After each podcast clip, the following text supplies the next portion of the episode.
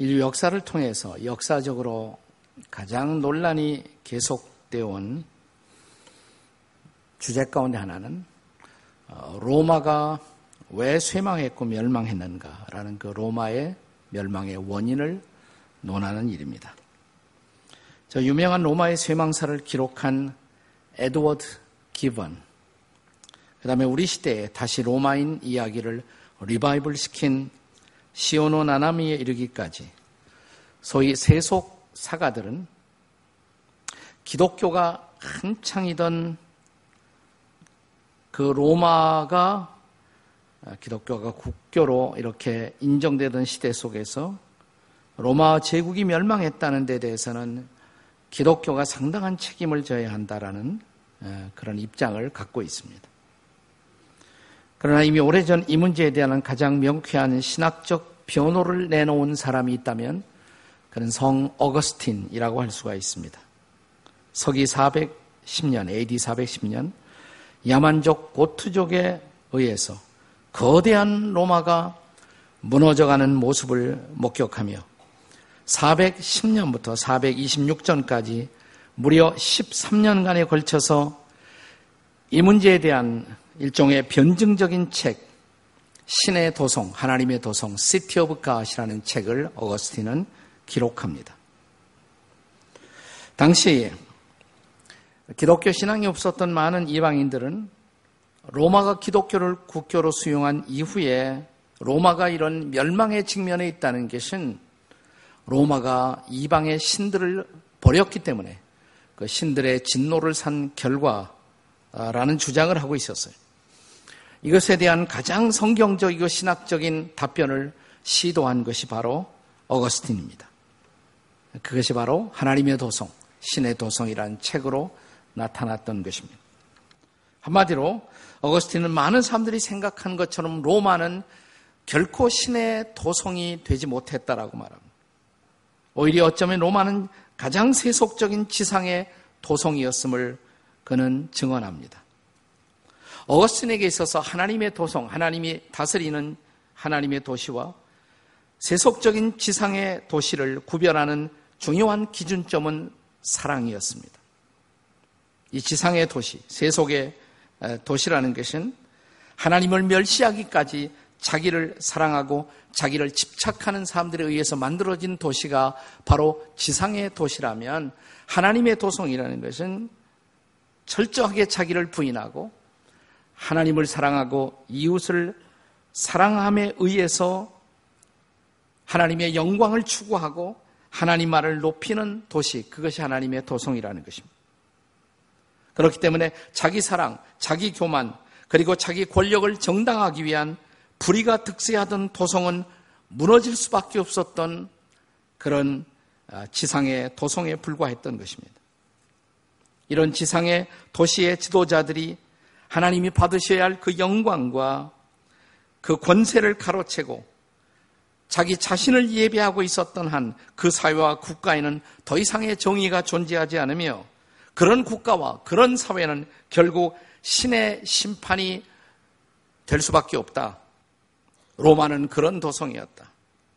하지만 그런 중에도 하나님은 여전히 보이지 않는 진짜 하나님의 나라, 하나님의 도성을 아직도 건설하고 계시다는 것이 바로 이 신의 도성의 중요한 줄거리라고 할 수가 있습니다. 어거스틴은 피상적인 사회 현상이나 종교 현상이 아니라 당시에 로마에 성행하기 시작한 우상숭배, 그리고 로마인들의 교만이야말로 로마를 넘어뜨린 로마 멸망의 가장 중요한 뿌리가 된 원인이라고 지적을 하고 있습니다. 특별히 이 하나님의 도성 제7권 그리고 9권에 보면 하나님이 아닌 자연을 숭배하고 있었던 자연 신앙과 마귀 숭배 사상이야말로 하나님을 믿는 신앙과 혼잡하게 만들므로써 로마의 문화를 타락시킨 가장 중요한 퇴폐적인 원인이라고 그는 지적합니다. 역사 속에 있었던 한 민족 혹은 한 나라, 한 문화에 대한 심판은 언제나 로마의 멸망과 그 괴를 같이 합니다. 오늘 성경 본문에서 보는 에스라가 이스라엘 백성들을 이끌고 이제 드디어 시온의 땅 예루살렘에 도착했을 때 에스라를 놀라게 했던 사실은 지나간 날 이스라엘을 멸망시키고 그들을 바벨론 포로가 되게 했던 동일한 죄악이 예루살렘에 아직도 자리 잡고 있는 모습을 본 것입니다. 그것을 에스라는 가증한 죄라고 본문을 통해서 꾸짖고 있습니다. 한마디로 그 죄는 당시에 예루살렘에 팔레스타인에 남아 있었던 하나님의 백성들이 이방인들과 소위 자폰을 함으로 말미암아 우상 숭배를 받아들이고 그들이 타락하고 있었다는 것입니다. 여기서 오해하지 말아야 할 것이 있습니다. 성경은 결코 국제 결혼을 정죄하지는 않습니다.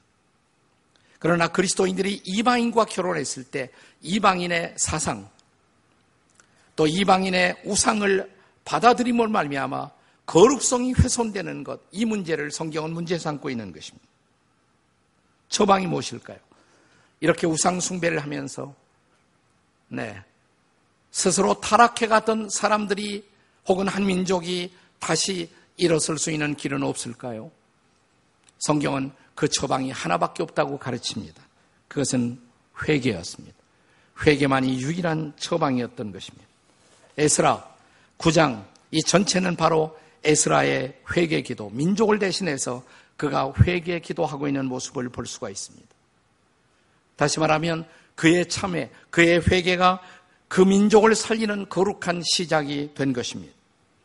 그렇다면 오늘 우리 민족을 살리기 위해서, 우리 도시를 살리기 위해서 우리들의 회개, 지금 이 시대에 여전히 필요한 저와 여러분의 회개 어떻게 시작되어야 할까요?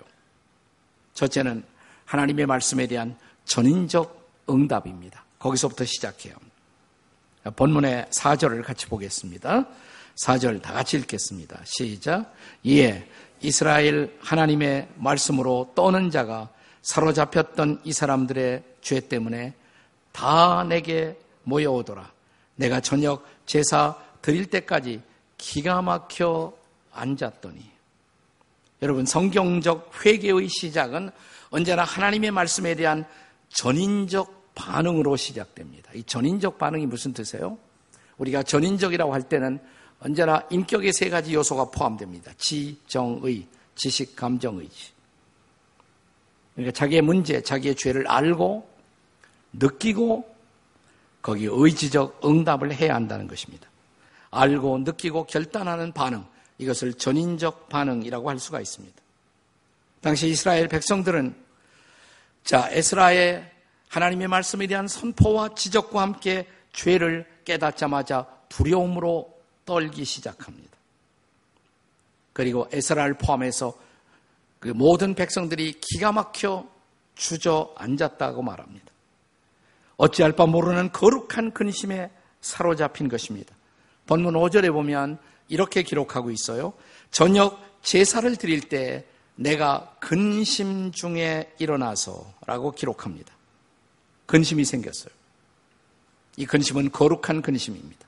우리가 성경을 읽어보면 성경은 끊임없이 두 가지 종류의 근심을 구별합니다. 세상 근심. 이건 우리를 유익하지 못하게 하는 근심이에요. 우리를 좌절시키고, 우리를 더 타락시키고, 우리를 더 낙심시키는 근심인 것입니다. 나 전혀 다른 근심이 있어요. 그것은 하나님의 뜻대로 하는 근심입니다. 이 근심은 우리에게 유익한 근심이에요. 우리를 살리는 근심이에요. 자, 고린도후서 7장 10절에 바울의 말씀을 우리 함께 같이 읽겠습니다. 같이 읽습니다. 고린도후서 7장 10절 시작. 하나님의 뜻대로 하는 근심은 후회할 것이 없는 구원에 이르는 회개를 이루는 것이요. 세상 근심은 사망을 이루는 것이라. 세상 근심의 마지막 결과는 죽음이에요. 자기를 파멸시키는 것입니다. 전혀 유익하지 못한 것이에요. 백해 무익한 것입니다. 그러나 하나님의 뜻대로 하는 근심. 내가 하나님의 뜻대로 살지 못한 내 자신의 모습을 발견하고 그것 때문에 근심하는 근심. 필요한 근심이다 이 말이에요. 거룩한 근심이에요. 이것은 오히려 나를 살리는 근심이에요. 여러분 이런 근심 해보셨습니까? 내가 하나님의 말씀을 읽고 나라는 존재는 왜 이럴까? 말씀대로 뜻대로 하나님의 기대처럼 살지 못하는 자신의 모습을 바라보면서 안타까워하는 근심 말입니다. 지금 이스라엘 백성들은 그런 근심을 하고 있어요. 자, 그 증거를 보세요. 본문 3절입니다. 같이 읽겠습니다. 본문 3절 시작. 내가 이 일을 듣고 속옷과 겉옷을 찢고 머리털과 수염을 뜯으며 기가 막혀 앉으니 그렇다고 근심하기 위해서는 꼭 겉옷, 속옷을 다 찢어야 한다는 얘기는 아니에요. 꼭 수염을 뜯어야 한다는 거 아닙니다. 우리가 회개의 표현은 그 시대마다 문화마다 다를 수가 있어요. 한참 옛날 한국 기독교가 처음으로 이 땅에 들어왔을 때 어, 우리 선배들이 회개하는 표현을 늘 이런 말을 많이 썼어요. 나는 그때 회개 뒷동산에 올라가서 나무 뿌리를 뽑으면서 울며 회개하고 기도했다. 그래서 옛날 신학생들은 다 뒷동산에 올라가서 나무 뿌리를 뽑고 어, 기도했던 그런 적이 있습니다.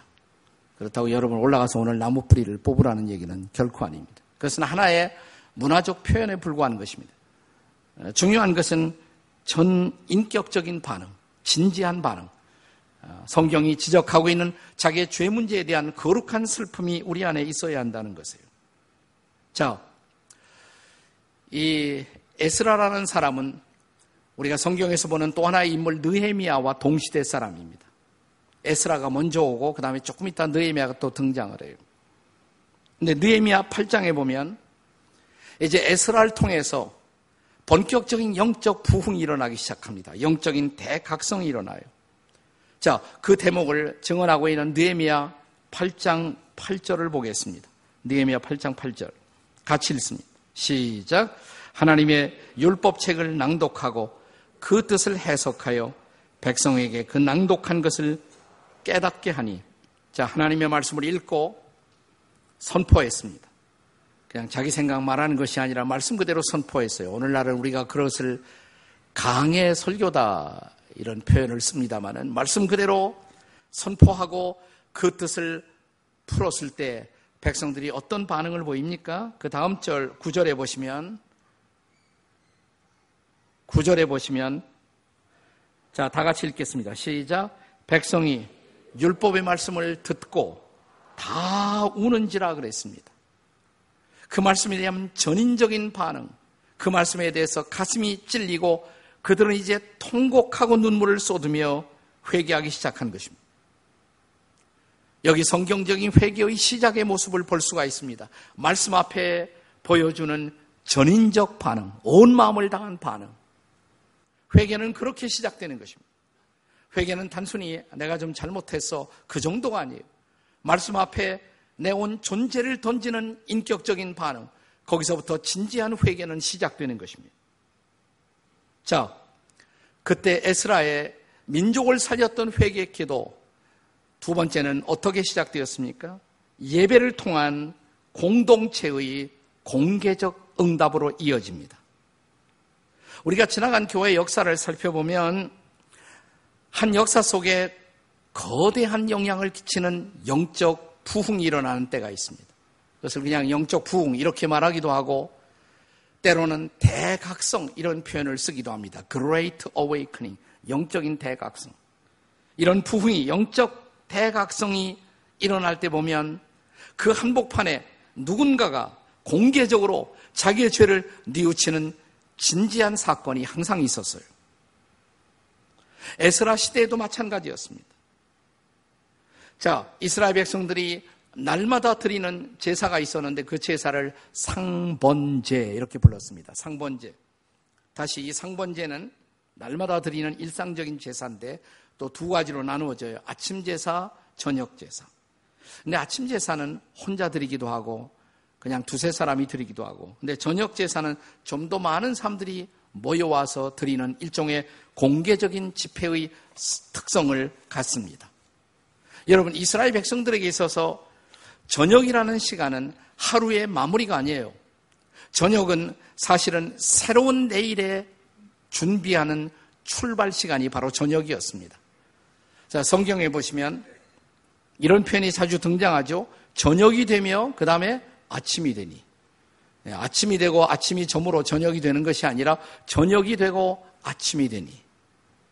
우리가 보통 안식일을 말할 때 안식일이 그냥 쉽게 말하면 토요일이 안식이래요. 옛날 유대인들의 안식은 토요일입니다. 그러나 공식적으로 말하면 안식일의 시작은 금요일 날 저녁이에요. 금요일 날 저녁부터 시작해서 토요일 날 안식일로 들어가는 것입니다. 그러니까 금요일 저녁이 안식일을 준비하는 저녁이에요. 저녁은 하루에 대한 단순한 마무리가 아니라 내일이라는 새로운 날을 준비하는 시간이에요. 저녁 제사가 중요했던 것입니다. 오늘 본문 5절과 6절에 보면 자, 바로 이 저녁 제사에서 지도자인 에스라의 공개적 참여가 시작됩니다. 한번 같이 읽겠습니다. 5절, 6절 다 같이 시작. 저녁 제사를 드릴 때 내가 근심 중에 일어나서 속옷과 겉옷을 찢은 채 무릎을 꿇고 나와 나의 하나님 여호와를 향하여 손을 들고 그 다음에 말하기를 나의 하나님이여 내가 부끄럽고 낯이 뜨거워서 감히 나의 하나님을 향하여 얼굴을 들지 못하오니 이는 우리의 죄악이 많아 정수리에 넘치고 우리의 허물이 커서 하늘에 미침이니이다. 여러분, 한 민족의 참회의 진정성, 그것은 한 사람으로 시작돼요. 한 지도자 혹은 누군가 한 사람의 진지한 회개에서부터 그것이 마침내 온 민족을 회개시키는 놀라운 일로 번지는 것입니다. 여러분, 과거 이 땅에 있었던 평양 대부흥 그것도 마찬가지였습니다. 평양 대부흥은 1907년에 있었던 사건입니다. 한일 합방 직전에 우리 민족이 가장 어두웠던 시절 국권을 빼앗기고 식민지 지배로 들어가는 암울한 시간 직전에 하나님은 이 땅에 영적 부흥을 주셨어요. 그것은 아마도 그 식민지 시대의 어둠을 견디게 만드는 중요한 준비였을지 몰라요. 교회마다 회개하게 되었고 그리고 교회는 깨끗해졌고 또 수많은 사람들이 들어와 하나님의 백성이 되었고 이것은 장차 한국 기독교를 만드는 위대한 한 해, 그것이 바로 1907년이었습니다. 정확하게 1907년 평양 대붕은 1907년이 시작되는 1월 2일부터 15일까지 평양 장대현 교회, 이 교회에서 사경회가 열립니다. 한국교회 시작은 옛날 그냥 감정적인 부흥회가 아니라 본래 사경회였어요. 사경회.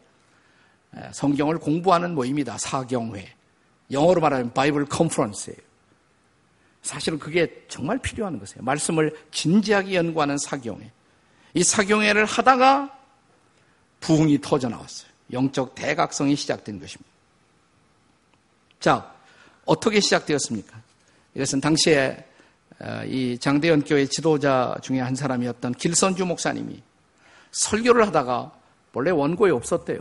원고에 없었는데 갑자기 자기의 죄를 하나님이 성령 하나님이 생각나게 만들고 설교하다가 그가 공개적으로 어, 자기의 죄를 참회하기 시작했습니다. 평양 대부흥 이야기라는 책을 쓴 우리 총신대학의 박용규 교수의 글에 보면 그날 있었던 사건을 이렇게 증언하고 있습니다. 자, 그날 벌떡 일어나서 설교를 하던 길선주 목사님이 갑자기 의외의 고백을 시작했다는 것입니다. 이렇게 말합니다. 나는 아간과 같은 자입니다. 나 때문에 하나님이 축복을 우리에게 주실 수가 없었습니다. 나는 내 친구가 죽기 전에 자기 부인, 부인은 이 돈 계산하는 그런 은사가 없기 때문에 나보고 그 마지막 정리를 해달라고 부탁을 했는데 나는 미망인의 그 재산을 정리하다가 미와 백불 상당한 금액을 사취했습니다. 나는 하나님의 일을 방해해온 사람입니다. 그것 때문에 하나님이 우리 공동체를 우리를 축복할 수가 없었습니다. 내일 아침 나는 그 돈 전액을 미망인에게 돌려 드리겠습니다. 오 주님, 그리고 여러분 저를 용서해 주십시오. 그분의 회개가 고백되는 바로 그 순간 마치 길선주의 회개는 뇌간에 불을 붙인 것처럼 청중들 가운데 갑자기 강력한 성령의 임재가 나타났다. 그래서 사람들은 통회하기 시작했다. 온 교회는 회개 속에 들어갔고 그날 이 교회 속에 일어난 회개 운동은 옆에 교회로 옆에 교회로 그리고 그 다음 도시로 옮겨가기 시작했습니다. 전국을 휩쓴 진정한 부흥, 진정한 회개의 시작을 만든 것입니다. 사랑하는 여러분, 지금도 우리의 예배가 진정한 부흥의 현장이 되려면 그냥 와서 예배 드리고 갔다 이 정도가 돼서는 안 되고 여러분이 하나님의 말씀을 들을 때 말씀 앞에 전 인격적으로 반응하고 이 말씀 앞에 드러난 자기의 죄를 바라보며 우리 중에 누군가가 진정한 참회, 진정한 회개를 시작하는 바로 그 자리, 그 자리가 부흥의 자리인 것을 믿으시기 바랍니다. 바로 그 사람의 회개가 한 공동체를 살리고 그리고 한 민족을 살리는 놀라운 일이 되는 것입니다. 사랑하는 여러분, 내가 살면 내 가정이 사는 것입니다. 내가 살면 우리 교회가 살아나는 것입니다. 그리고 내가 살아나면 우리 민족도 살아나는 것입니다. 누군가 한 사람의 진지한 회개, 그것이 바로 우리를 살리는 부흥의 단초가 된다는 것을 믿으시기 바랍니다. 에스라 시대의 부흥은 그렇게 시작된 것입니다. 자, 에스라의 회개 기도, 그 회개 기도는 이제 더 나아가서 어떻게 연결되는가를 보십시오. 세 번째로 남은 자들에 대한 긍휼을 구하는 기도로 이어집니다. 남은 자들에 대한 긍휼을 구하는 기도. 본문 에스라 9장의 마지막 9절, 15절이죠. 15절 말씀을 다 같이 읽겠습니다. 함께 읽습니다. 시작. 이스라엘의 하나님 여호와여, 주는 의로우시니 우리가 남아 피한 것이 오늘날과 같사옵거늘 도리어 주께 범죄하여 싸우니 이로 말미암아 주 앞에 한 사람도 감히 서지 못하겠나이다. 여기에 남아 피한 자들이라는 표현이 등장해요. 남아서 피한 자들.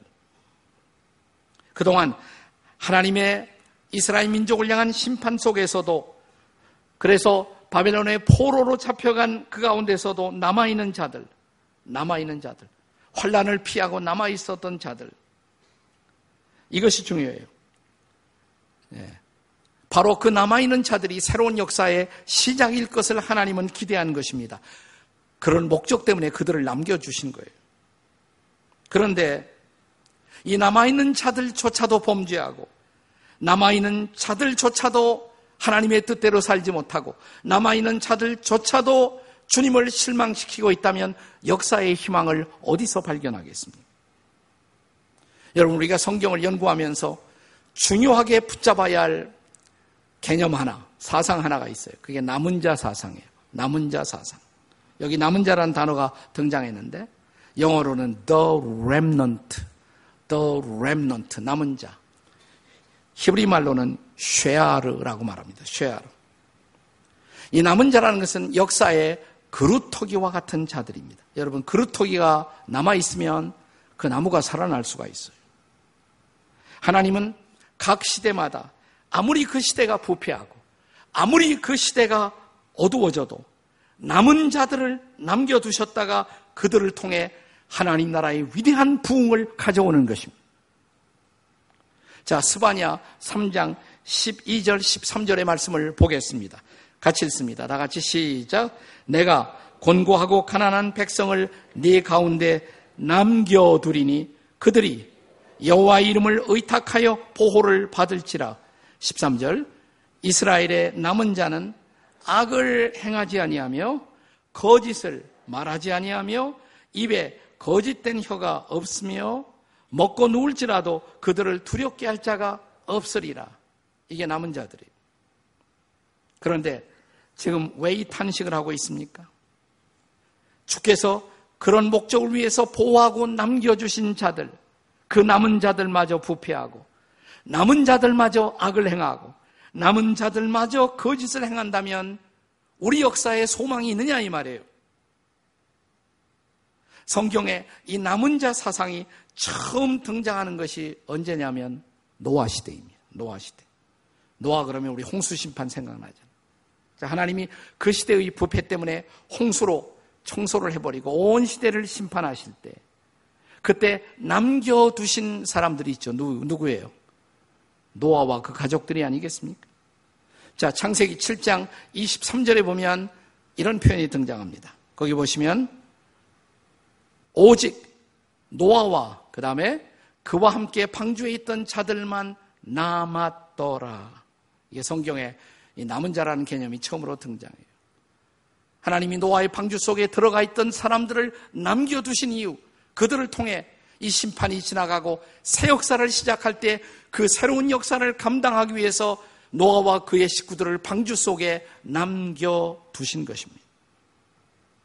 이 남은 자들에 대한 성경의 마지막 예언은 로마서 9장 27절, 28절이라고 할 수가 있습니다. 한번 같이 읽어보겠습니다. 다 같이 읽어요. 시작. 또 이사야가 이스라엘에 관하여 외치되 이스라엘 자손들의 수가 비록 바다의 모래 같을지라도 남은 자만 구원을 받으리니 28절 주께서 땅 위에서 그 말씀을 이루고 속히 시행하시리라. 자, 예수께서 오셨던 땅 이스라엘. 근데 언제나 우리가 이스라엘 민족을 생각할 때 이해하기 어려운 신비스러운 일은 주님이 그 땅에 오셨고 그들에게 성경이 주어질수에도 불구하고 대부분의 유태인이 이스라엘 사람들이 예수를 안 믿는다는 사실이죠. 하나님을 믿는데 예수는 안 믿는단 말이에요. 네. 근데 다 안 믿는 것은 아니에요. 적지만 믿는 사람들이 있어요. 이스라엘 사람들 가운데도. 그들을 우리가 메시아닉 주라고 부릅니다. 메시아닉 주. 저는 그들이 바로 이스라엘의 남은 자들이라고 생각해요. 그들을 통해서 하나님은 언젠가 이스라엘을 바꾸시고 온 세상을 바꾸시고 그래서 남겨두셨다는 것이에요. 이 남은 자들은 언제나 역사의 마지막 소망, 마지막 잎새와 같은 존재들인 것입니다. 아무리 세상이 어두워도 남은 자들이 있으면 우리는 역사에 새로운 희망을 말할 수가 있습니다. 그래서 에스라는 지금 이 남은 자들에 대한 하나님의 긍휼, 하나님의 선처를 구하고 있는 것입니다. 그렇습니다. 지금도 하나님은 우리의 역사 이 땅에서도 남은 자들을 찾고 계신 것입니다. 중요한 것은 이것이에요. 그런데 여러분과 제가 그 남은 자일까요? 아니, 그 남은 자가 되고 있을까요? 한번 옆에 사람에게 물어보세요. 당신이 남은 자이십니까? 이렇게. 물어보라고요, 한번. 당신이 남은 자이십니까? 하나님이 기대하시는 남은 자. 역사의 그루터기 같은 존재. 여러분, 이 남은 자가 살아나면, 이 남은 자가 하나님의 긍휼을 입으면 그 남은 자를 통해서 가정이 새로워지고, 교회가 새로워지고, 우리 민족이 새로워지고. 여러분, 그렇습니다. 그러므로 남은 자만 제대로 남아있다면 역사는 아직 희망을 접을 필요가 없는 것입니다. 그때 우리는 예레미야 선자와 더불어 이런 고백을 할 수가 있습니다. 우리가 잘 아는 예레미야 애가 3장 22절의 말씀. 뭐라고 그랬어요? 다 같이 시작. 여호와의 인자와 긍휼이 무궁하심으로 우리가 진멸되지 아니함이다. 하나님이 우리를 아직도 진멸하지 아니하시고 이 땅을 완전히 진멸하지 아니하시고 남겨두신 이유. 여호와의 인자와 긍휼 때문에 우리를 향한 그 사랑 때문에 아니 우리를 통해서 다시 역사를 되살려내기 위해서 우리 민족을 되살려내기 위해서 이 세상을 되살려내기 위해서 하나님은 언제나 남은 자들을 남겨두신다는 것입니다. 그러므로 남은 자들이 엎드려 회개를 시작하면 남은 자들이 주의 긍휼을 구하기 시작하면 그 땅, 그 역사는 희망을 말할 수가 있습니다. 바로 이런 배경 속에서 조금 전에 예배 전에 여러분이 불렀던 가스펠송의 가사가 태어난 것입니다. 역대하 7장 14절의 말씀입니다. 우리 한번 다 같이 한번 이 구절을 다시 한번 읽겠습니다. 다 같이 시작. 내 이름으로 일컫는 내 백성이 그들의 악한 길에서 떠나 스스로 낮추고 기도하여 내 얼굴을 찾으면 내가 하늘에서 듣고 그들의 죄를 사하고 그들의 땅을 고칠지라. 믿으십니까, 여러분? 우리가 그 남은 자가 되요. 정말 악한 길에서 떠나 스스로 겸비하여 하나님의 얼굴을 구하기 시작하면 주의 은혜를 구하기 시작하면 하나님은 그 남은 자들, 아니, 우리를 통해서 이 땅 역사를 고칠 수가 있다고 성경은 말합니다. 성 어거스틴이 무너져가는 로마를 바라보면서, 무너져가는 자기 나라를 바라보면서 그 실망하지 않았어요. 그 나라 건너편에 있는 영원한 로마, 새로운 로마, 하나님의 진짜 도시, City of God. 부패한 로마의 도성이 아니라 뭐 기독교가 국교가 되었다고 해서 그것이 다 하나님의 백성들이 아니란 말이지. 형식상의 국교는 그 나라를 새롭게 할 수가 없었던 것입니다. 그것은 기독교를 가장한 더 부패한 도성에 불과했던 것입니다. 그런 도시는 망해야 할 도성이었습니다. 그러나 어거스틴은 이 망해가는 로마 건너편에 있는 영원한 로마, 새로운 로마, 하나님의 도시를 꿈꾸었던 것처럼 우리도 그 하나님의 도성을 바라볼 시간이 되지 않았습니까? 철저한 자기 집착, 자기의 이기심으로 뭉쳐진 이 도시는 이 땅은 심판받아 마땅한 장소일지 모릅니다. 그러나 사람들이 회개하고 자기를 부인하고 자기를 내려놓고 참으로 하나님을 사랑하기 시작하면 참으로 이웃을 사랑하기 시작하면 부흥은 일어날 것입니다. 우리의 회개는 우리의 가정을 살릴 것입니다. 우리의 민족을 살릴 것입니다. 새로운 역사를 가져다 줄 것입니다. 동토는 하나님의 도시를 보게 될 것입니다. 이 부흥을 기대하십니까? 그렇다면 저와 여러분이 남은 자가 되기 위해 희망의 남은 불씨가 되기 위해 주 앞에 엎드려 먼저 내 죄를 주 앞에 직구하며 기도하는 저와 여러분이 되시기를 주의 이름으로 축원합니다.